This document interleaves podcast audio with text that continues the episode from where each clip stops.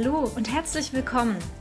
Das ist der Ökodorf Podcast aus Sieben Linden! Wir laden dich ein in unser Ökodorf. Hier leben 150 Menschen seit über 20 Jahren nachhaltig und gemeinschaftlich zusammen. Ein gutes Leben, eine gesunde Zukunft ist ganz real möglich. Lass dich anstecken. Mein Name ist Simone Britsch und ich wohne hier.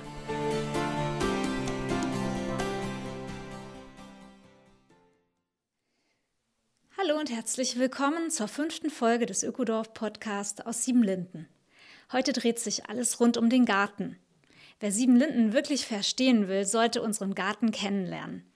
Katja aus dem Gartenteam hat sich Zeit genommen und wird uns über Anbau, über Kohl und über Steckrüben in Kenntnis setzen. Sie wird über gesunden Boden sprechen und vor allem auch ihre Begeisterung mit uns teilen. Hallo Katja, ich freue mich, dass wir zusammensitzen und das in deiner betriebsamsten Zeit am Ende des Sommers, wo die Ernte im Garten losgeht. Ja, wo steht ihr gerade im Garten? Ja, hallo Simone, schön, dass du da bist. Genau, du hast erfasst. September ist, da fängt die große Lagerernte an.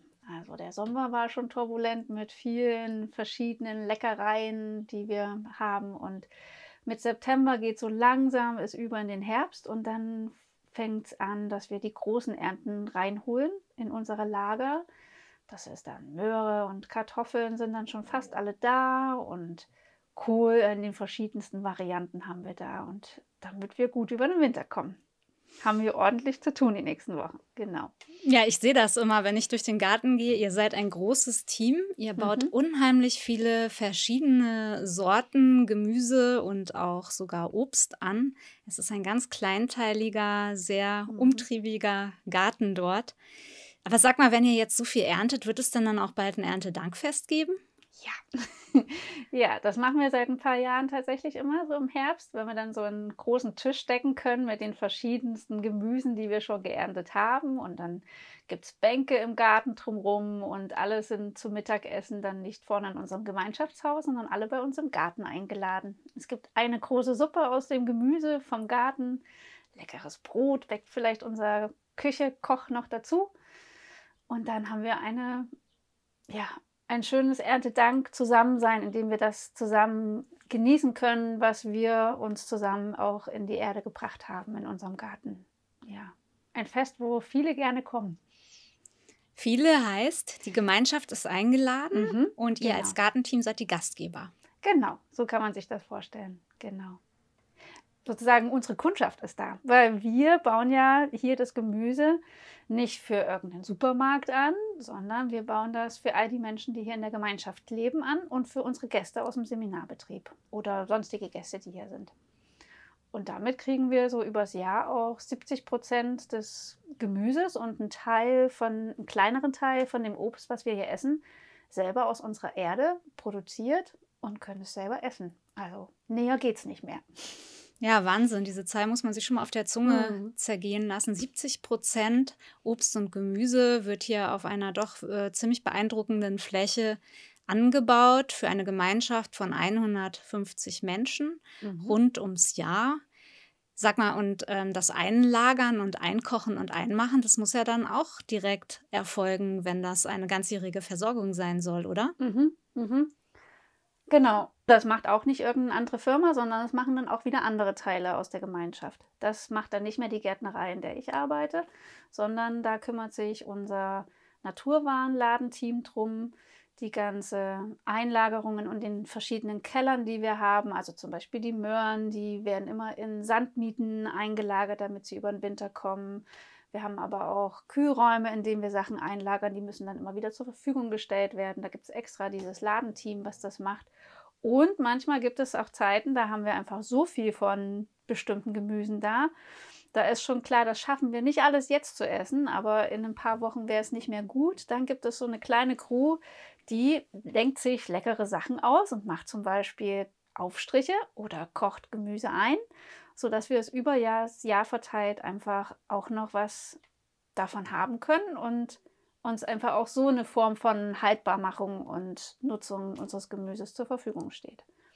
Und da hängt schon sozusagen noch eine ganze Kette mit dran. Und das muss natürlich auch gut aufeinander abgestimmt sein, dass wir genügend Räume zur Verfügung haben für die Ernte, dass es Menschen gibt, die das Ganze verarbeiten können. Also da hängen viele Menschen mit dran, die hier leben, die sich darum kümmern, dass wir gut versorgt sind und gut ernährt sind. Selbstversorgung ist ein großer Schwerpunkt im Ökodorf, auch irgendwie ein Stück Identität von diesem Ort hier. Und ich glaube, das wird durch den Lebensmittelbereich und durch den Garten sehr gut gezeigt. Und es hat auch was ganz Beruhigendes, da unten in den Keller zu gehen und zu sehen, da sind die Möhren im Sand, in der Sandmiete drinne und der, die äh, rote Beete schon schön gewürzt ist im Glas eingekocht. Man kann sich aber auch noch einen eingelagerten Apfel eben schnell mitnehmen und das den ganzen Winter durch. Aber sag mal, wie geht's dir denn im Winter mit der Gemüsevielfalt? Du isst ja auch oft in unserer Gemeinschaftsverpflegung mit. Da wird es ja irgendwann mhm. schon ganz schön kohllastig, ne, im Winter. Ja, das ist dann natürlich klar. Dass, also wenn man sich viel vom eigenen Gemüse ernähren will, dann hat man vielleicht nicht, also nicht, nicht vielleicht, sondern man hat garantiert das ganze Jahr über nicht die Tomaten zum Beispiel da. Aber dafür, wenn Tomatenzeit ist, essen wir richtig viele Tomaten und die leckersten Tomaten, weil die kommen nämlich direkt von uns hier, von unserer Erde und kommen einfach direkt vom Strauch und du isst sie dann. Also ich finde, das, was man da sozusagen geschenkt kriegt, dadurch, dass man saisonal isst, im Sommer die Tomaten und von Juni bis September, Oktober haben wir Erdbeeren. Wir haben nämlich Erdbeeren, die ganz lange gehen.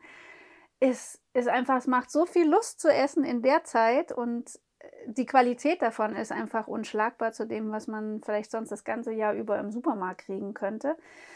Das ist sozusagen das tolle leuchtende Plus. Äh, auf der anderen Seite heißt natürlich aber auch, dem Winter über wird es dann mehr das Lagergemüse. Aber wir haben echt Köche, die für uns alle zusammen auch in der Gemeinschaft kochen wir haben nicht nur einen Koch, wir haben verschiedene Köche und jeder hat so seinen eigenen Stil und seine Gewürze und seine Varianten, dass es einfach auch immer wieder andere Kombinationen und mit anderen Kräutern zusammen und andere Zusammenstellungen gibt, dass ich eine ganze Weile unser Gemüse wirklich auch sehr gerne esse und es dauert wirklich schon eine Weile, bis ich sage, nee, Mangold vielleicht heute nicht, ein andermal wieder weil das wechselt sich natürlich ab. Wir essen nicht wochenlang nur Mangold, obwohl es das den ganzen Winter zum Beispiel gibt. Ja. Und Kürbis zum Beispiel kann ich den ganzen Winter essen. Also da sind die Geschmäcker auch verschieden. Kürbissuppe, Kürbismus, genau. Kürbis, Kürbis überbacken.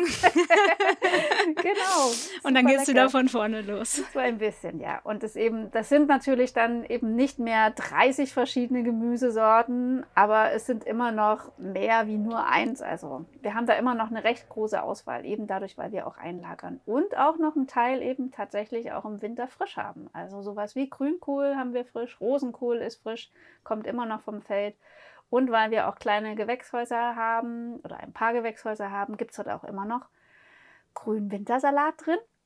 Ich wollte sagen, klein sind die ja nicht, die sind ja, ganz schön gigantisch, unsere, unsere Gewächshäuser ja, hier. Und, genau, ja, und Feldsalat und so Besonderheiten, das haben wir eben auch da. Ja. Hm. Ja, was einfach auffällt, ist, dass ihr so viel Verschiedenes anbaut. Ne? Mhm. Wenn man mhm. in einer professionellen Gärtnerei sonst unterwegs ist, dann mhm. haben die mhm. da große Felder, mhm. die einheitlich mit einer Gemüsesorte mhm. bestellt sind. Und hier im Ökodorf-Garten ist die eine Reihe ist der Weißkohl, die nächste Reihe sind die Radieschen, dann kommen die Erbsen. Habt ihr das mal durchgezählt, wie viele Sorten ihr überhaupt anbaut? Also wie viele verschiedene Kulturarten es ist, ist so 55 bis 60 verschiedene übers Jahr. Und wir haben ja nicht nur eine Sorte Salat, sondern wir haben sechs Sorten Salat da, vier Sorten Tomaten und so geht das die verschiedensten Kulturen durch. Dass es bestimmt bei den meisten mindestens eine Variation von Sorten davon auch noch gibt. Von daher ist es echt immens. Also manche Beete sind auch nur sehr klein und kurz, weil die dann übers Jahr in verschiedenen frischen Sachen wieder angebaut werden, wie bei den Kräutern oder den Radieschen. Die wachsen schnell. Da gibt es dann verschiedene Sätze für. Also wir freuen uns total dran, diese Vielfalt zu haben und stehen total dafür, diese Vielfalt auch anbauen zu wollen. Aber es gibt natürlich nicht nur, auch da nicht nur, es ist nur toll, weil wenn es nur toll wäre, würde es doch jeder machen. Warum macht es dann nicht jeder Bauer draußen? ja, jede Kultur wird anders angebaut, hat andere Bedingungen, andere Zeiten, andere Pflege. Und wenn man dann 60 verschiedene pflegebedürftige kleine Wesen hat, in großer Anzahl, dann ist das viel unterschiedliche Arbeit, die man da zu tun hat. Und es ist einfach wirtschaftlicher, effektiver, ähm, wenn man nur wenig Kulturen anbaut und davon viel. Damit kann man sozusagen sich in der Wirtschaft auch draußen wirklich finanzieren. Da wir ja sozusagen für uns selber anbauen, leisten wir uns tatsächlich den Luxus, dass wir selber eine große Vielfalt uns herzaubern. Und das Ganze ist sozusagen ja von der Gemeinschaft mitgetragen. Nur dadurch ist es möglich, dass wir so eine große Vielfalt haben können. Weil es allen so wichtig ist und für alle sozusagen die Wichtigkeit auch mitgetragen wird, auch finanziell. Der Klassiker ist natürlich, dass ein Biobauer ein ganzes Feld Hipmöhren äh, anbaut und das dann eben für Babykost mhm. verkauft. Und dann mhm. hast du den ganzen Aufriss in der Form, den ihr hier macht, nicht, mhm. sondern das ist eine wesentlich einheitlichere mhm. Pflege und Ernte mhm. und auch ein ganz klarer Verkaufszeitpunkt und so weiter. Und ihr seid wirklich rund ums Jahr für die Ökodörflerinnen auf dem Feld, damit immer ähm, möglichst viel Frisches da ist, damit die Lager gefüllt werden. Und ja, das äh, weiß die Gemeinschaft, glaube ich, auch zu wertschätzen, oder? Ja, das ist auch immer wieder zu spüren. Also dieses Erntedankfest ist, weil wir vorhin schon mal erwähnt haben, ist nicht nur ein Fest, wo wir sagen in den Garten einladen und alles sozusagen auch ganz sinnlich nochmal erleben, was sie da eigentlich in sich aufnehmen, so inmitten der Felder zu sitzen und zu essen, sondern es ist auch immer wieder ein Punkt, wo es viel Rückmeldung gibt aus der Gemeinschaft, dieses eben genau, dass, dass, dass das auch ankommt, ne? dass das gewertschätzt wird, dass das genossen wird und wie gut es tut, sich das eigene aus dem Keller nehmen zu können und in welcher Vielfalt es da ist. Das würde nicht ohne die Gemeinschaft gehen und es, und es ist spürbar. Also es ist für alle einfach äh, eine Wichtigkeit. Es ist auch sichtbar auf dem Buffet, ja. Also mhm. wenn ich mhm. sonst irgendwo an ein Buffet gehe, dann steht da Fleisch und Fisch und Käse und Wurst und an in der Ecke dann ein paar eingelegte mhm. Gürkchen. Aha, Bei uns, wenn wir hier essen, dann ist ja. äh, ein Gemüsegericht mhm. nach dem nächsten. Ja. Das meiste, die meisten Gerichte sind hier vegan und sowieso vegetarisch. Das heißt, unsere Ernährung ist Gemüse. Dann gibt es noch ein bisschen Stärkebeilage dazu, wenn es mal keine Kartoffeln gibt, dann Reis oder ein paar Nudeln oder Hirse mhm. Buchweizen, irgendwas. Aber unser mhm. Essen ist Gemüse und neben dem gekochten Gemüse fängt dann das große Salatbuffet an. Mhm. Genau. Ja, ähm, Katja, wie hast du das denn eigentlich alles gelernt? Ich weiß von dir zufällig, dass du keine ähm, schon seit 20 Jahren gelernte Gärtnerin bist, sondern dass mhm. du da so deinen Weg in den Garten genommen mhm. hast. Magst du sagen, wie du da reingewachsen bist? Ja, tatsächlich dadurch, dass ich hier in, im Ökodorf gelandet bin. Das ist jetzt acht Jahre her. Und ich habe was ganz anderes gelernt. Ich bin Sozialpädagogin und habe hier, ja, wie bin ich das geworden? Wie, ich bin ins Ökodorf gekommen und dieses Ökodorf hat ähm, Möglichkeiten geschaffen, dass ich hier mehr mit meinen Händen arbeiten kann, was ich vorher nicht gemacht habe. Ich habe Sozialpädagogik gelernt, da auch viel drin gearbeitet und bin dann hierher gekommen durch den Bundesfreiwilligendienst, habe an diesem Ort angedockt und bin geblieben. genau. Und habe hier entdeckt, äh, wie viel mir das eigentlich gibt, äh, mit der Erde, mit Pflanzen zu arbeiten. Das war vorher gar kein Fokus in meinem Leben. Und zu der Zeit, wo ich das für mich entdeckt hat, hat der Garten auch eine Notwendigkeit gehabt, dass äh, neue Leute dazukommen, um ihn wieder weiterzutragen. Ähm, und von daher war ich zur richtigen Zeit am richtigen Ort, bin in das Gartenteam gleich flott mit eingestiegen und wir sind mit einer kleinen Crew damals gestartet vor sechs Jahren, wieder gestartet sozusagen in den neuen Prozess. Denn auch bis dahin wurden schon viele Jahre Selbstversorgung natürlich gemacht. Und jetzt sind wir ein größeres Team geworden und in all den Jahren habe ich beim Tun gelernt, gelernt, gelernt. Katja darüber, strahlt sehr, während sie das sagt, weil sie ja. da richtig auflebt. Ja, Ja, und es ist einfach mein tägliches Leben und Erleben geworden, mit den Pflanzen, mit der Erde zu sein. Und ich merke, dass da steckt wirklich viel dran, dieses Erde erdet. Das ist so ein Aspekt, der in meinem Leben dazugekommen ist. Also nicht nur Kopf und Seele bewegen und pflegen, sondern auch über den Körper ähm, zu pflegen, zu sein, zu verarbeiten, in die Welt zu gehen, in die Welt zu geben, zu wirken. Ja, es genau. klingt ganz so, als ob dein Beruf auch mit deiner Kraftquelle ist. Ja, so könnte man das auch sagen. Es es gibt Kraft, aber es nimmt natürlich auch Kraft, weil ich hab da, bin da auch mit Mitte 30 eingestiegen und Gartenarbeit ist nicht nur idyllisch und schön.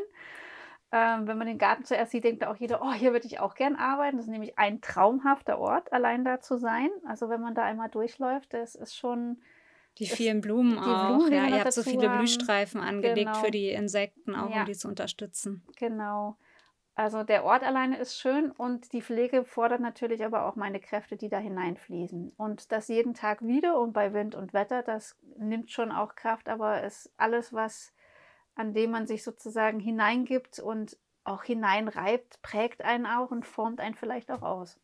Und es hat Gutes in mir zum Vorschein gebracht, würde ich sagen. Mhm. Ja, ihr seid auch insgesamt einfach ein sehr gutes Team, das da total für diesen Arbeitsbereich geht. Denn sonst würde das auch, glaube ich, nicht so möglich sein, ja. Definitiv, weil diesen Garten mit dieser Vielfalt in dieser Größe für so viele Menschen, das ist mehr als ein kleiner Hausgarten, wo man mal eine halbe Stunde am Tag reingeht, um sich zu entspannen. Der braucht die Kontinuität der Begleitung und das geht nur, wenn man als Team zusammenarbeitet. Ich alleine könnte den nicht machen, aber viele Hände und viele verschiedene Energien, die da notwendig sind, um das zu halten und zu bewegen, was dort ist, haben wir in unserem Team mittlerweile gegeben und damit können wir es gut übers Jahr bewegen. Ja, toll, unterstützt auch von Freiwilligen. Mhm, genau. Das ist so eine, ein Aspekt, der hat, also hat zwei Aspekte. Einerseits ist es natürlich Freiwillige, die übers Jahr in der Saison zu uns kommen, die unterstützen die vielen Pflegearbeiten, Erntearbeiten, die sind im Grunde an allen Aufgaben, die wir übers Jahr haben, mit beteiligt, arbeiten sich da Stück für Stück ein, vollziehen diesen ganzen Anbauprozess. Ne? Wie es vom Samenkorn bis, mh, lecker, hat geschmeckt heute.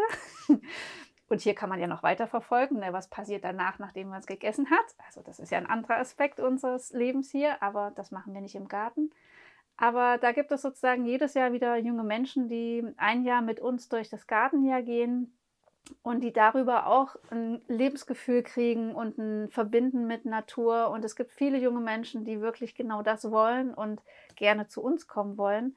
Und für die haben wir sozusagen Möglichkeiten, dass sie bei uns im Jahr mitarbeiten können Genau, das sind unsere Freiwilligen. Mittlerweile sind sogar welche aus dem europäischen Ausland, äh, nicht nur die vom ökologischen Freiwilligen Jahr. Genau, und es ist jedes Jahr wieder junges Blut auch im Garten darüber. Also es ist nicht nur die alte Crew, die hier arbeitet, sondern jedes Jahr kommen dann wieder neue Menschen dazu. Auch ein Aspekt von, dass wir nicht nur für uns rumprokeln, sondern auch diese Impulse auch mit wieder weiter in die Welt tragen. Einige sind tatsächlich Gärtner geworden später mal oder haben auf jeden Fall ein Bewusstsein für ihre Ernährungsweise über das Jahr nochmal sehr vertiefen können. Ja, ich finde das gerade sehr ermutigend und, und stärkend auch mhm. zu hören, dass sich so viele junge Leute für diese Basisarbeit mhm. interessieren in einem Zeitalter, wo man denkt, die hängen irgendwie nur gerne vorm PC und wollen irgendwelche abgefahrenen Berufe lernen. Aber ihr habt viele, viele Anfragen von jungen Menschen, die einfach wissen, dass äh, wir uns nicht entfernen dürfen von der Basis unseres körperlichen Daseins. Mhm. Und das ist nun mal auch die mhm. Ernährung, ja. Mhm. ja. Ihr habt ja als Gartenteam auch immer so, so Herausforderungen, die man gar nicht so einplanen kann. Ich denke gerade auch an die Trockenheitsmonate, die wir einfach in den letzten Sommern immer wieder mhm. hatten, wo ihr wahrscheinlich plötzlich ganz neue Schichten und neue Strategien entwickeln müsst? Tatsächlich waren wir auf die Trockenheit der letzten Jahre insofern schon vorbereitet, weil wir vor sechs Jahren angefangen haben, die Beet, Beete, die wir haben, auch mit sozusagen Bewässerungsschläuchen auszustatten. Das war vorher noch nicht für alle Kulturen gegeben. Da wären wir tatsächlich in den letzten zwei Jahren mit dem Equipment, was wir vor sechs Jahren hatten, wären wir total aufgeschmissen, weil sich mittlerweile einfach das Gemüse, was wir anbauen, nicht allein durch den Niederschlag, den wir hier in der Altmark haben, so zum Wachstum bringen lässt. Also es geht auch schon alleine los, wenn wir eine Aussaat machen. Das muss einfach, wenn es aufläuft, da darf da keine Trocknung sein. Das muss bewässert werden. Ja, und das alleine ist aber auch nicht unser Endpunkt, sondern natürlich haben wir über die Jahre auch mitgekriegt, dass es einfach immer trockener wird in der Altmark. Und wir sind halt auch im Gartenteam dran zu schauen, gibt es da auch Möglichkeiten, wie man über Gartentechniken, mit denen man arbeitet, einfach möglichst viel Wasser im Boden bei den Pflanzen im Kreislauf hält und nicht Unmengen sozusagen wässern muss. Eine Methode, die wir mit diesem Jahr anfangen auszuprobieren, ist, in Mulch zu pflanzen, also überhaupt erstmal Mulch selber anzubauen dass sozusagen da die Pflanzen reingesetzt werden. Das ist eine Technik, den Boden bedeckt zu halten. Mulch, Mulch, da fangen jetzt einige schwer an ah, ja. nachzudenken. Okay, zu speziell, okay. ja, was ist das? Genau. Ja, das ist halt, man kann wenn ihr zu Hause euren Rasen mäht, was da übrig bleibt, das geschnittene Gras, das kann man als Mulch bezeichnen zum Beispiel. Und das halt sozusagen für unsere Felder in größeren Stil, wenn man das damit arbeiten will, braucht man dann halt ein bisschen mehr an Fläche. Wir haben jetzt auch ein paar größere Weideflächen zur Verfügung, die wir dafür nutzen können. Und der Vorteil von Mulch, mit dem man arbeitet, ist der, dass man zwischen den Pflanzen einfach keine offenen Flächen hat. Und wenn die Flächen nicht offen sind, kann da nicht so viel Wasser hoch wieder verdunsten, sondern bleibt in diesem kleinen Mikrosystem der Pflanzen verankert. Also die Erde ist immer zu jeder Zeit bedeckt von Pflanzen, von totem Pflanzenmaterial mhm. dann und dazwischen wachsen halt die mhm. lebendigen mhm. Pflanzen, dass nichts austrocknet, nichts ausdörrt oder verkrustet. Gibt es sonst noch andere wichtige Prinzipien im Garten, die du uns noch mal so mhm. uns als Laien jetzt mal bitte ganz einfach noch erklären kannst? Was ist dir wichtig in, ja. äh, bei beim es ist natürlich ein Bioanbau, das haben wir noch gar nicht gesagt, aber es äh, ist für uns ganz klar, ja. ja da sieht man auch, ne, es ist bei uns natürlich, das ist die Basis des Ganzen, dass es biologischer Anbau ist, auf jeden Fall. Also wir greifen mit ganz vielen verschiedenen Aspekten ein, damit sozusagen versuchen es biologisch, also das machen wir sowieso, biologisch zu arbeiten, auch so viel wie möglich nachhaltig zu arbeiten, indem wir mit unserem Wasserverbrauch gucken, Energien, die wir hineingeben. Oder auch, dass wir zum Beispiel auf chemische Pestizide ja auch verzichten bei uns. Das kann man auf verschiedene Weise machen. Eine ist auch einen Umgang damit zu pflegen. Mit, also wir haben natürlich auch Schädlinge, die auf unser Gemüse gehen wollen, weil es so lecker ist. Gefällt nicht nur uns. Insekten und Raupen versuchen wir so abzuhalten, dass wir zum Beispiel Netze drüber spannen über die Kulturen, wo wir wissen, da kommen die und die besonderen Schmetterlinge hin zu den Zeiten, dann gibt es da Netze drüber. Dann kommt erst gar kein Schädling ran an die Kultur und man kann sich das Pestizid sparen. Auch ein Weg. Hat aber auch Arbeit. Ne? Man muss Netze draufdecken, man muss Netze wieder aufdecken. Ist halt auch eine Sache bei einem 100 Hektar Anbau, kann das ein Großbauer zum Beispiel nicht leisten. Wir in diesem kleinen Setting können solche Strategien anwenden. Wie viel Hektar habt ihr? Wir haben jetzt, äh, wir hatten lange ein Hektar und jetzt haben wir erweitert auch die Flächen Stück für Stück. Sind wir, glaube ich, so bei rund anderthalb Hektar ungefähr. Mhm. Genau. Was wir noch haben, ganz wesentlich, ist Fruchtfolge.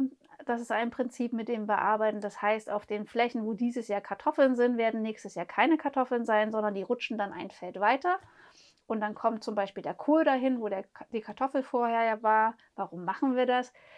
Zum einen, weil die Kartoffel andere Nährstoffe aus dem Boden zieht als der Kohl. Mhm und sozusagen nicht immer der Boden einseitig ausgelaugt wird, sondern wir versuchen auch, dass der Boden sozusagen gut erhalten bleibt. Irgendwann in dieser Verschieberei kommt dann nämlich auch mal ein Jahr, wo dem Boden gar nichts entzogen wird. Das ist dann die Gründüngung. Die ist einfach nur zum Nähren und zum Verwurzeln des Bodens, damit der Boden sich auch wieder nähren kann und nicht nur wir, die was rausnehmen, sondern der Boden soll auch genährt werden. Ein anderer Aspekt davon ist auch, dass wir Schädlinge, die bei den Kartoffeln gerne sich anlagern, im nächsten Jahr nicht gleich wieder vor Ort haben, sondern das tatsächlich bringt einen Unterschied. Ja. Und beim Kohl zum Beispiel würde das ähm, nach fünf, sechs Jahren eklatant werden, weil dann einfach die Schädlinge überhand nehmen, weil die dann auch mehrere Verjährungszyklen ähm, haben. Das kann man unterbrechen, indem man einfach es ist eigentlich ziemlich simpel, ne? indem man nicht an derselben Stelle immer dasselbe anbaut, sondern da einen Wechsel macht. Also Fruchtfolge und was ich auch raushöre, ist eben diese Arbeit mit dem Boden. Das ist die Grundlage Absolut. eurer mhm. Arbeit. Mhm. Der Boden nährt die Pflanzen und genau. ihr schaut, dass der lebendig, feucht mhm. und ja, mhm. möglichst natürlich auch ist, ja. oder? Ja, und eben, dass er auch sozusagen beweglich bleibt, uns zu ernähren. Und dafür braucht ein Boden Humus. Und wenn man die großen Humusschichten, die es auf der Erde gibt, nur abbaut, indem man da nur rausnimmt, rausnimmt, rausnimmt. Das sind diese großen Kornkammern, die großen ertragsreichen Erntegebiete, die es so auf der Welt gibt. Manche haben da einfach meterhohe Humusschichten. Das kann man ein paar Generationen machen, aber dann ist es auch weg. Und wir sind mittlerweile einfach an einem Punkt, wo eigentlich jeder, der irgendwie mit Erde arbeitet, darauf gucken sollte, wie kann er diesen Humuswert wieder aufbauen während man gleichzeitig ihm ja was entnimmt, indem man diese ganzen Früchte erntet. Ja. Denn das bleibt dem Boden ja. nicht wieder als Nährstoff zurück. Und das Hättest ist ein wichtiger Aspekt unserer Arbeit, auch sich darum zu kümmern und zu schauen, wie sind die Werte. Das checken wir auch immer wieder mit Bodenproben und schauen, was äh, gibt es da Mangel, wie können wir das ausgleichen. Wie können wir damit arbeiten? Und versuchen zum Beispiel den Boden auch nicht zu tief zu bearbeiten oder umzuflügen, um das ganze Bodenleben durcheinander zu bringen. Und da gibt es so viele kleinteilige Techniken. Oh ja, ich höre schon. Ich bin schon ganz, ich bin schon ganz überfordert. Hast okay. du denn vielleicht irgendwie einen wesentlichen Tipp zum Thema äh, Boden für so Leute wie ich, die noch einen ganz bescheidenen Hausgarten haben und leider auch öfter mal den Garten ein bisschen vernachlässigen, weil sie anderweitig viel arbeiten. Was würdest du sagen, was ist so das Wichtigste, was jede und jeder zu Hause für den Boden tun kann?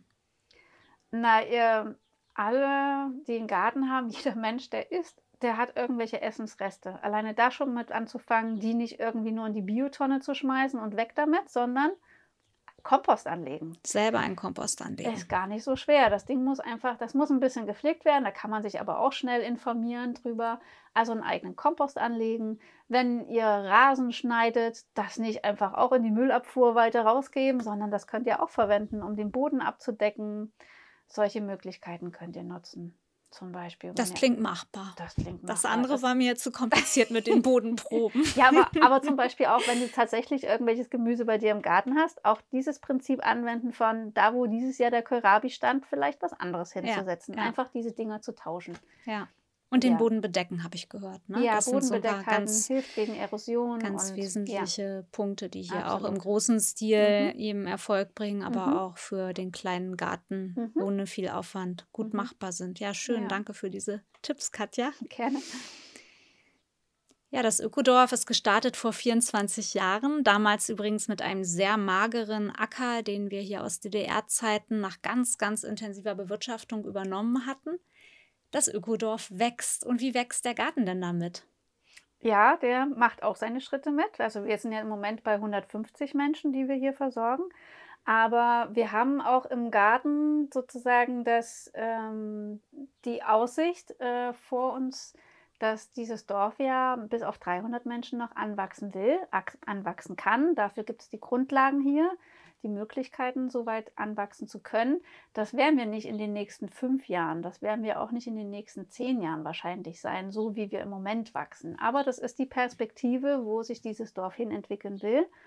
Und deswegen gucken wir vom Garten halt auch sozusagen auf lange Sicht hin, wo geht die Entwicklung hin. Wenn wir 300 Leute versorgen wollen, reicht diese Fläche, die wir jetzt haben, nicht mehr aus, um immer noch 70 Prozent zur Verfügung zu stellen.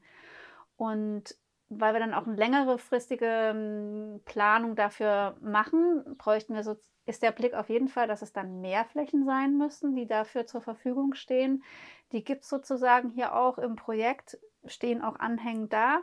Und dann geht es auch in die Richtung, dass man wirklich für längere Zeit weiter planen muss. Das geht dann halt auch in die Richtung, dass wir unsere Obstbäume zum Beispiel, die würden dann auch nicht mehr reichen. Das mhm. heißt, wie viel und wohin kommen denn dann neue Bäume?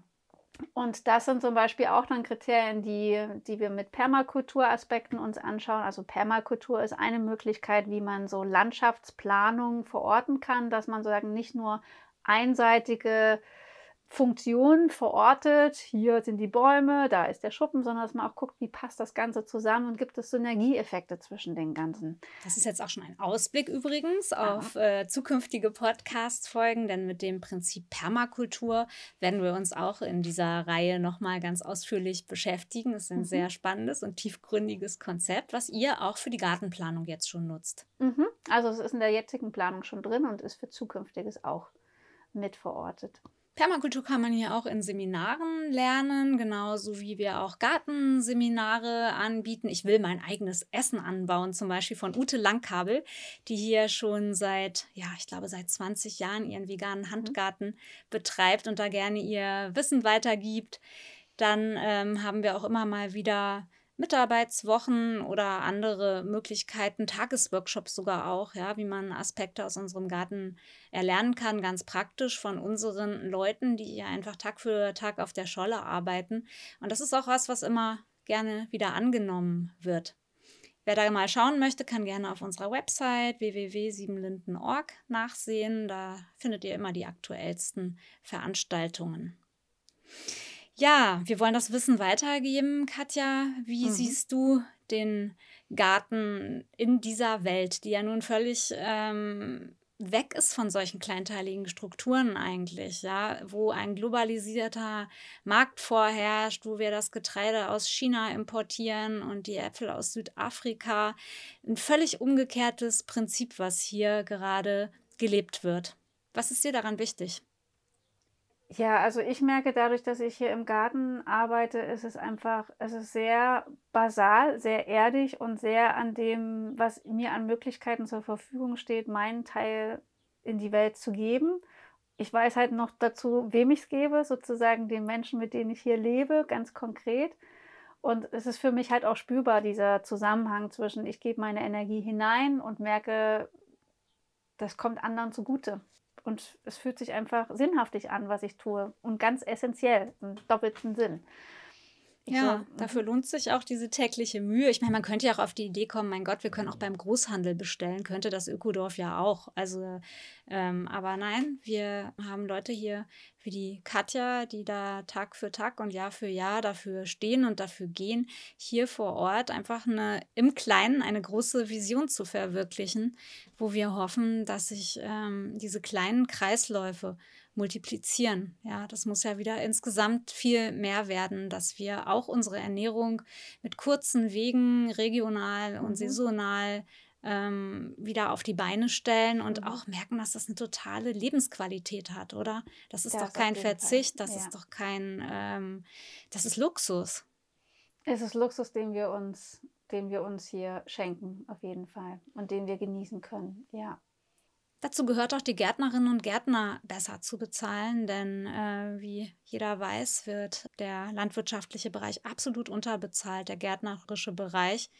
Und wir haben zumindest in Siebenlinden geschafft, dass wir die Löhne unserer, unseres Gartenteams an die Löhne der anderen äh, Beschäftigten hier in Siebenlinden einigermaßen angleichen. Und ich denke, das ist auch ein ganz, ganz wichtiger und guter Schritt, um ja, den Wert von gesundem Essen, das nicht nur gesund für die Menschen ist, sondern auch gesund für die Natur und einfach einen Schritt Nachhaltigkeit bedeutet. Ja, in diesem Sinne, Katja, ich danke für das Gespräch. Ja, war schön mit dir hier. Schön, dass du zu Besuch da warst. Ja, und ich freue mich über dein Engagement und bin auch wirklich dankbar für dieses Essen, was ich hier jeden Tag genießen darf. Vielen, vielen Dank dafür und einen lieben Gruß ins Team. Danke, den nehme ich mit.